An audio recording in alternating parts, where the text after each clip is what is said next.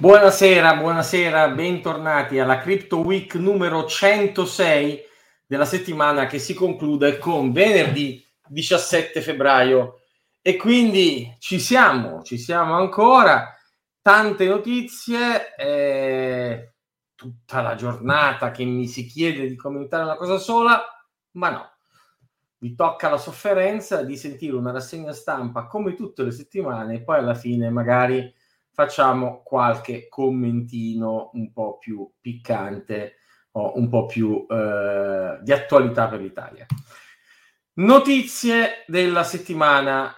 Eh, la Security Exchange Commission è super attiva e sì, l'equivalente della Consob americana si è scatenata questa settimana. Prima fa causa a Terraform Labs, eh, ve lo ricordate quei furbastri Doc One l'amico suo, quelli di Terra Luna? Oddio, ci ha messo un po', eh la Security Exchange Commission a capire di voler far causa a quei due. Però meglio tardi che mai, chissà i furbacchioni dove sono. Ovviamente la notizia l'abbiamo letta su Coindesk, ma la possiamo leggere anche su Bloomberg per dire un po' di eh, l'attenzione generale che c'è sui temi regolamentari. Ma l'altra notizia della settimana, anzi quella più succosa a livello internazionale, è proprio sempre, vede sempre la Security Exchange Commission in prima linea nel far causa o nel prospettare una causa a Paxos. Paxos è l'emittente dello stablecoin Paxos Gold di Paxos USD, uno stablecoin dollaro, ma soprattutto, anche se non era molto noto, è l'emittente del Binance USD token e sì, insomma, Binance usa i servizi di Paxos. E siccome, secondo la Security Exchange Commission, questa roba è una security, quindi l'emissione avrebbe dovuto essere autorizzata, ecco che ce lo racconta il Wall Street Journal, ma ce lo racconta anche The Block, sotto la minaccia di cause legali da parte della Security Exchange Commission, Paxos ha deciso che non gestirà più l'emissione del Binance USD token. E qui scatta un cinema che è a metà tra il ridicolo e il eh, comico, e il divertente, e il drammatico, e il tragico.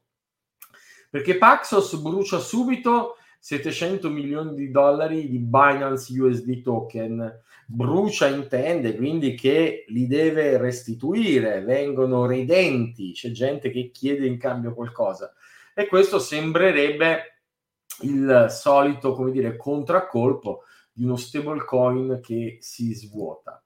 Eh, però la verità è che in realtà su questo c'è la possibilità addirittura che Binance debba pagare delle multe. E sì, perché ricordatevi che settimana scorsa o due settimane fa, eh, giù di lì, Kraken ha dovuto pagare 30 milioni di dollari eh, di multa non è che magari su questa storia di Paxos o su altre storie correlate adesso sia il turno di Binance, tante voci lo sembrano dire, soprattutto tanti comportamenti irragionevoli, perché su Coindesk un'intervista eh, si, sembra proprio che Binance, CZ, l'amministratore delegato di Binance, prenda le distanze dal Binance USD Coin. Adesso, insomma, ma come fa l'amministratore delegato di Binance a prendere le distanze da uno stablecoin che porta dentro nel suo nome proprio Binance, cose che solo nel mondo cripto possono capitare.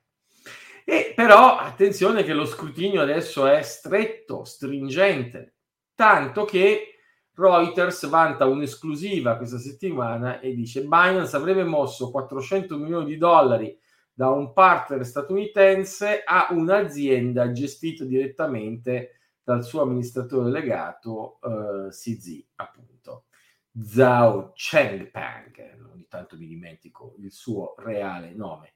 E sapete che questi movimenti non sono mai piacevoli quando aziende importanti, rilevanti, muovono in maniera un po' opaca questi fondi. Chi beneficia del casino che c'è tra Binance e Paxos è ovviamente Tether.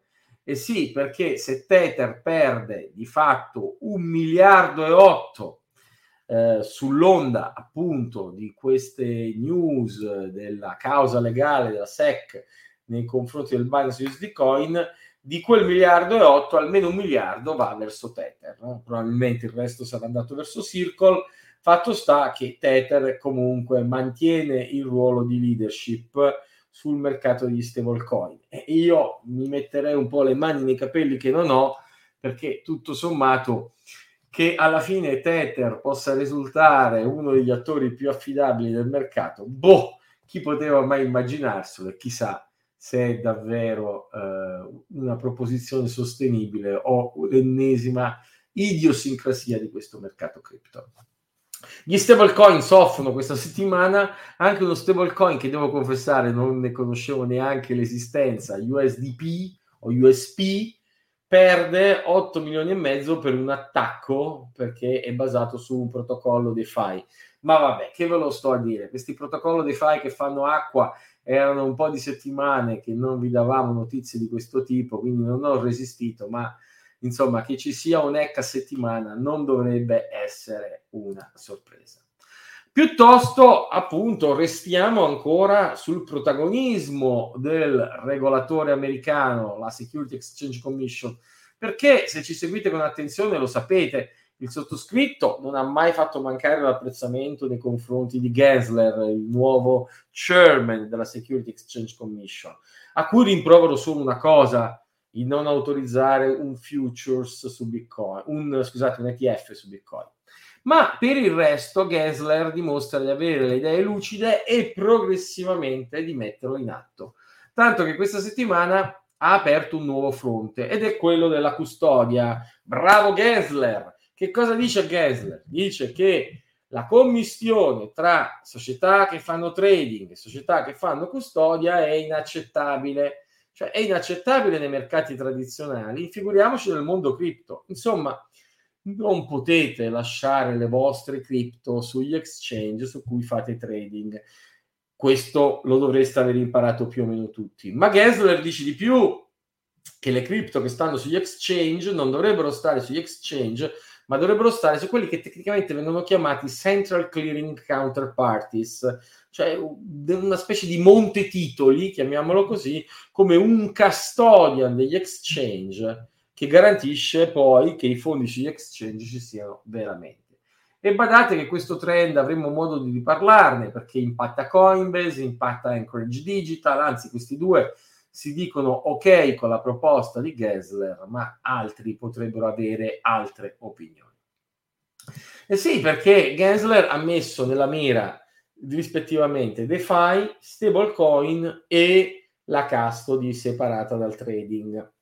Sul fronte della DeFi abbiamo raccontato l'aneddoto di USP, altri aggiornamenti questa settimana riguardano Celsius che ingaggia o meglio, i creditori, i debitori di Celsius ingaggiano Nova Wolf per vendere gli asset di Celsius e soprattutto poi eh, in qualche maniera tutti quelli che tentano di recuperare i loro soldini hanno iniziato una nuova causa legale nei confronti dell'ex amministratore legato Mashinsky eh, che dovrebbe restituire, guarda caso, soldi trasferiti poco prima del crash di Celsius ed è per questo insomma che il mercato guarda con sospetto ai 400 milioni di dollari che Binance US sposta in un'azienda gestita da CZ. Altre notizie, eh, prima di arrivare ai commentini sull'Italia, eh, attenzione che se veramente dovesse passare il nuovo upgrade protocollare di Ethereum noto come Shanghai, quello che sblocca quindi gli Ether in staking eh, sulla piattaforma Ethereum, sulla beacon chain di Ethereum, e qualcuno teme che quindi questi coin fermi ormai da mesi, anzi nella maggioranza dei casi da anni, e quindi rivalutatisi grandemente rispetto a quando furono messi in staking, e beh, i detentori, i legittimi proprietari potrebbero volerli liquidare. E quindi ci sono timori di volatilità molto alta sul mercato eh, di Ether. Altre notizie più o meno interessanti, ve lo ricordate? Il presidente Naib Bukele del Salvador, no? eh, dileggiato, attaccato dal Fondo Monetario Internazionale pare che sia bastato insomma un certo tour o alcune mosse di public relation e all'improvviso abbia riguadagnato i consensi all'interno di Wall Street. E tutto questo perché il debito nazionale, il debito della nazione centroamericana è ritornato al 19% quest'anno. Quindi bravo Naib, eh, sembrava che tu fossi un ciarlatano e tutti ti volevano tirare dei pomodori marcia addosso. Noi che non siamo mai stati tuoi tifosi e tuoi stimatori, però eh, siamo contenti della, eh, come dire, del credito rinnovato che ti viene accordato. Il mondo finanziario tradizionale, d'altronde, non è solo Wall Street, ma è anche la buona vecchia Europa e questa settimana ci sorprende Credit Suisse con 65 milioni di dollari investiti nel Series B della digital asset firm Taurus. E allora spot pubblicitario, nel 2023 CheckSig farà il suo aumento di capitale Ecco, se ci fosse un grande gruppo bancario italiano che volesse investire in noi, ce lo faccia sapere. Ahimè, chissà perché temo che i gruppi bancari italiani siano ben più addormentati di Credit Suisse. Pazienza. E invece una notizia in controsendenza, una notizia di San Valentino. Voi sapete che io sono personalmente un grande scettico della securitization su blockchain, cioè della possibilità che bond o azioni vengano scambiati sulla blockchain perché il regolatore non lo permetterà mai, ma per onestà intellettuale una notizia in controtendenza ve la do, Siemens che comunque è la terzo gruppo industriale eh, tedesco ha lanciato un bond denominato in euro sulla blockchain di Polygon. Di solito queste notizie sono quelle che io chiamo press, press releaseware, cioè una roba che non è un software, che non esiste, è fumo fumo di dichiarazioni. Esistono altri bond emessi sulla blockchain in passato, ma sono tipicamente tutte cose che poi non hanno un reale mercato secondario, quindi la, l'emissione finta. Anche questa farà quella fine, ma andiamolo a rivedere tra qualche mese. Wall Street Journal, Wall Street Journal che ormai parlare di cripto è cool, eh, fa un articolo di approfondimento su, udite, udite, gli sviluppatori Bitcoin. E allora qui devo confessarvi, l'articolo è di ieri, non l'ho ancora letto, però l'ho messo nella mia lista delle cose da leggere e parla ovviamente di Andrew Cho, che per chi lo conosce è uno degli sviluppatori che ha contribuito di più ai descriptors e, e all'hardware wallet interface HWI, farà i nomi di qualcun altro, boh, insomma, alla fine il solito articolo che racconta certamente il solito articolo che racconta di come Bitcoin dipenderebbe da 5-6 sviluppatori non è affatto vero. Certamente ci sono degli sviluppatori 5-6 più influenti tra gli altri, ma Bitcoin è tutt'altro che un progetto personalistico. Tanto che basta vedere il dibattito e leggerlo sulla eh, mailing list di Bitcoin, eh, su cui eh, con grande ferocia intellettuale e perizia tecnica si affrontano tutti i temi senza nessun particolare riguardo uh, per nessuno. Prosegue il dibattito in queste settimane sulla main list di, di Bitcoin per l'utilizzo tramite ordinals e inscription di NFT sulla blockchain Bitcoin, quindi di dati non monetari utilizzati nella blockchain di Bitcoin e qualcuno sta proponendo appunto di rilassare i limiti su Op Return. Op Return è proprio la modalità sulla blockchain Bitcoin di poter archiviare dei dati in maniera non troppo eh, che non danneggi troppo la rete.